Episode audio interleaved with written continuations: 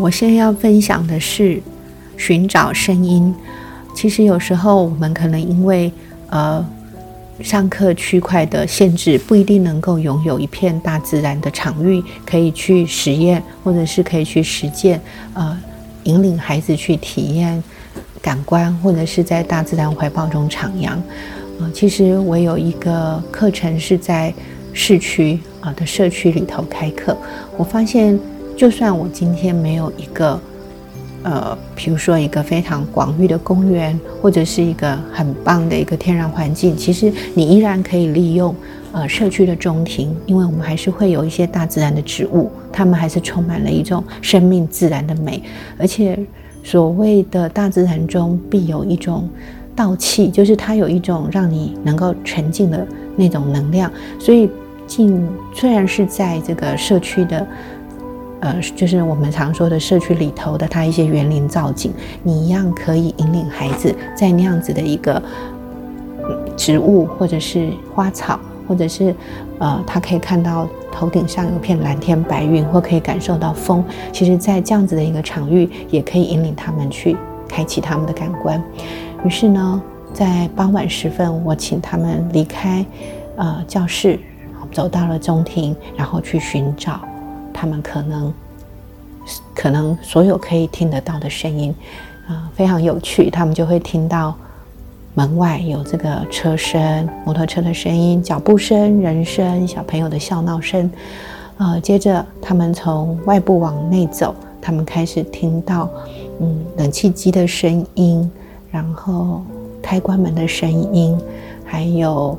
呃，看到了这个，有时候还会有一些。人与人对答的声音。接着，他们发现了树木，在这个秋天的时候，特别会有一些秋风风吹拂的声音，落叶飘下来，或者是他们走在草地上，或者是他们在小跑步，他们所听到的各种声音。偶尔，非常幸运的会有会有几只呃，可能是小麻雀，吱吱吱吱的，他们听到了一些麻雀的声音。接着，他们听到小朋友在书写他们收集声音的时候，纸页留下来的沙沙沙的声音。我发现，在这寻找声音的过程中，因为他们已经好奇的张开了他们的耳朵，全神贯注在聆听。其实，听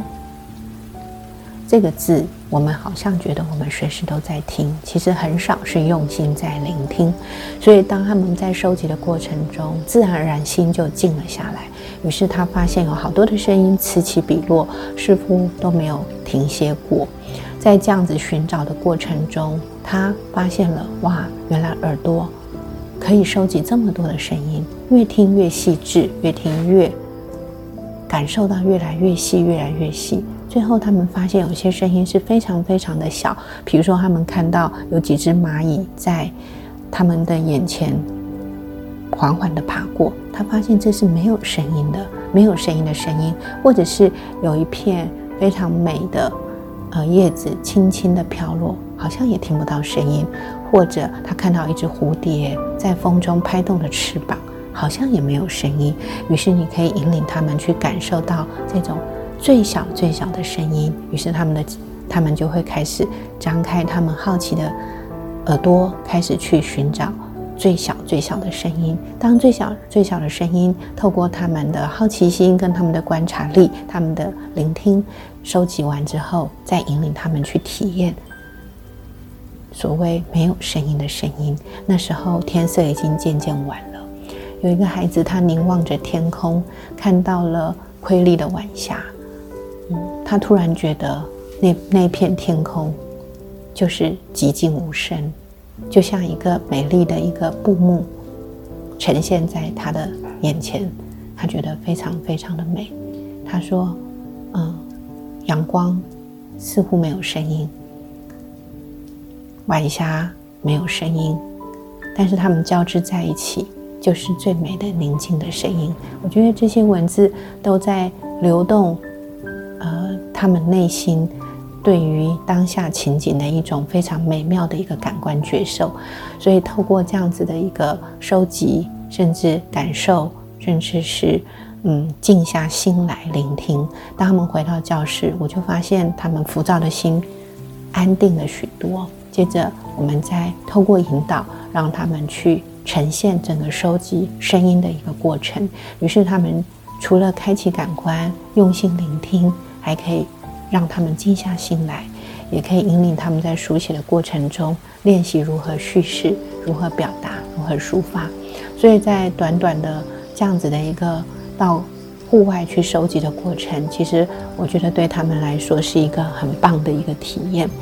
嗯，他们所呈现的作品，你会发现是从，呃，类似就是呃都市的各种可能他们平常觉得比较喧嚣的声音开始，然后走入了庭园里头，大自然的呃缩影的一个小小声音的体验，最后他们听到最小最小的声音，接下来他们透过最小最小的声音，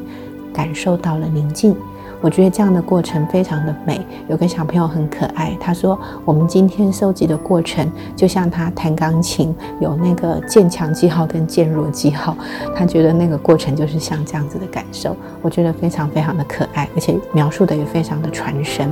所以声音它是随时都是在我们的耳畔演奏着，只是我们没有办法静下心来，然后在每个当下去。”感受、觉知所有流经于你的耳畔，或是在你的心中，啊，所徘徊、所逗留的各种声音，跟这各种声音所留下的踪影。我觉得这个过程，纵然我们没有办法到大自然，但是只要有